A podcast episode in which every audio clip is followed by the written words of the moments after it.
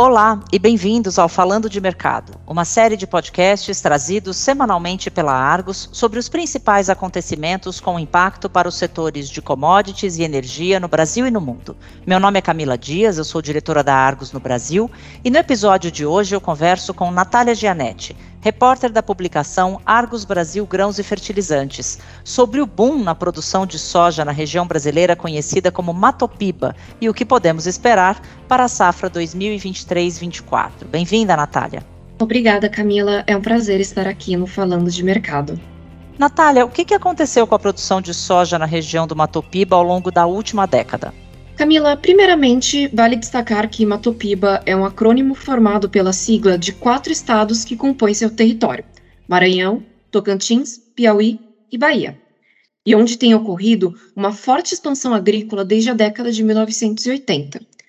Nesses últimos anos, o Matopiba tem despontado como um importante polo produtor de soja do país. Na safra 22-23, esses quatro estados juntos produziram cerca de 20 milhões de toneladas de soja. Esse total fica abaixo apenas dos dois maiores produtores brasileiros de soja, ou seja, Mato Grosso e Paraná.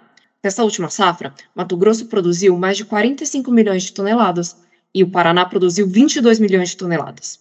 Há 10 anos, a produção de soja no Mato Piba totalizava apenas 6 milhões e 800 mil toneladas.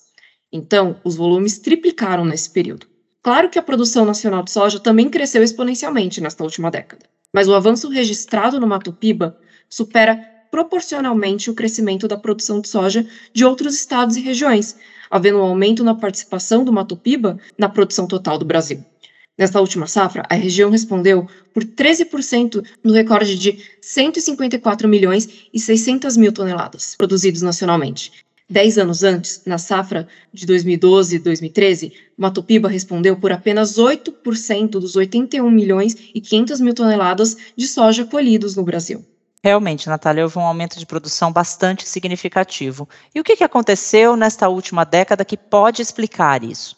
Foi uma combinação de avanços, Camila, tanto na área plantada quanto na produtividade, tendências que também foram registradas nacionalmente. Isso porque, entre 2013 e 2023, agricultores brasileiros começaram a perceber a cultura da soja como economicamente favorável. A desvalorização do real em relação ao dólar norte-americano nesse período fez com que a soja brasileira se tornasse mais competitiva no mercado de exportação, por exemplo. E com isso, produtores passaram a expandir cada vez mais a área semeada e aumentar seus investimentos em fertilizantes, pesticidas e outros insumos agrícolas, o clima também foi outro fator bastante favorável nesses últimos 10 anos. A maior parte dos ciclos que sucederam a temporada de 2012 e 2013 foi favorecida pela ocorrência de chuvas regulares no Matopiba, que impulsionaram ainda mais a produtividade da soja. Por exemplo, nas últimas três temporadas, quando o fenômeno climático Laninha promoveu uma boa regularidade de chuvas na região, houve um aumento de 4 milhões e meio de toneladas na produção de soja da região. E no caso específico da Bahia, podemos citar a prática de cultivo de vegetação herbácea no intervalo entre os ciclos da soja para manter os níveis de umidade do solo. Essa prática contribuiu para a expansão da produção na Bahia, que saltou de 2 milhões 700 mil toneladas na safra de 2012-2013 para 7 milhões 700 mil toneladas de soja produzidas nesta última temporada.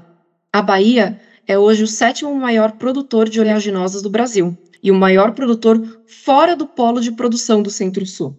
A Bahia também teve o nível de produtividade média mais alto do país na última safra.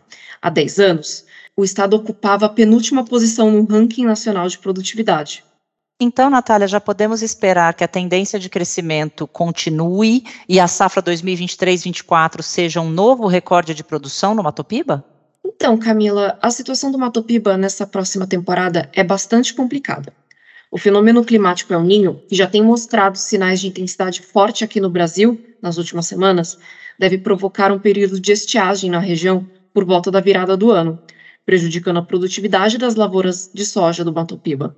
Isso se assemelha ao que ocorreu na região sul nas últimas três temporadas, quando o fenômeno Laninha causou grandes perdas para a produção de soja, em especial no Rio Grande do Sul. Com o El Ninho, há uma inversão de padrões climáticos.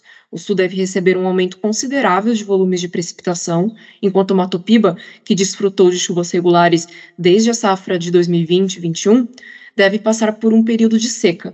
A última vez que o El Ninho ocorreu foi na temporada de 2015 e 16, quando a produção da região totalizou 6 milhões e 800 mil toneladas, uma redução de 3 milhões e 800 mil toneladas em relação à temporada anterior. Caso o fenômeno seja de alta intensidade novamente, é possível que um corte anual de produção parecido com este de 2015 e 2016 aconteça de novo. Perfeito, Natália, mas ainda não há nenhuma certeza de que isso vai de fato ocorrer? Bom, Camila, até o momento, o Instituto Nacional de Meteorologia prevê que o El Ninho deve variar de intensidade moderada a forte durante a primavera e o verão aqui no Brasil. Mas ainda é tudo muito incerto. Essa previsão pode mudar até a chegada do período crucial para o desenvolvimento das lavouras de soja, que costuma ser de dezembro a fevereiro. Além disso, o Brasil está sujeito à influência de vários outros fenômenos climáticos e massas de ar, que podem reduzir ou ampliar os efeitos do El Niño. Interessante, Natália. Vamos ver quais serão os próximos desdobramentos para o Matopiba nesta safra 2023-24. E obrigada por mais uma participação no Falando de Mercado. Esse e os demais episódios do nosso podcast em português estão disponíveis no site da Argos em www.argosmedia.com barra falando-de-mercado. Visite a página para seguir acompanhando os acontecimentos que pautam os mercados globais de commodities e entender os seus desdobramentos no Brasil e na América Latina. Voltaremos em breve com mais uma edição do Falando de Mercado. Até logo!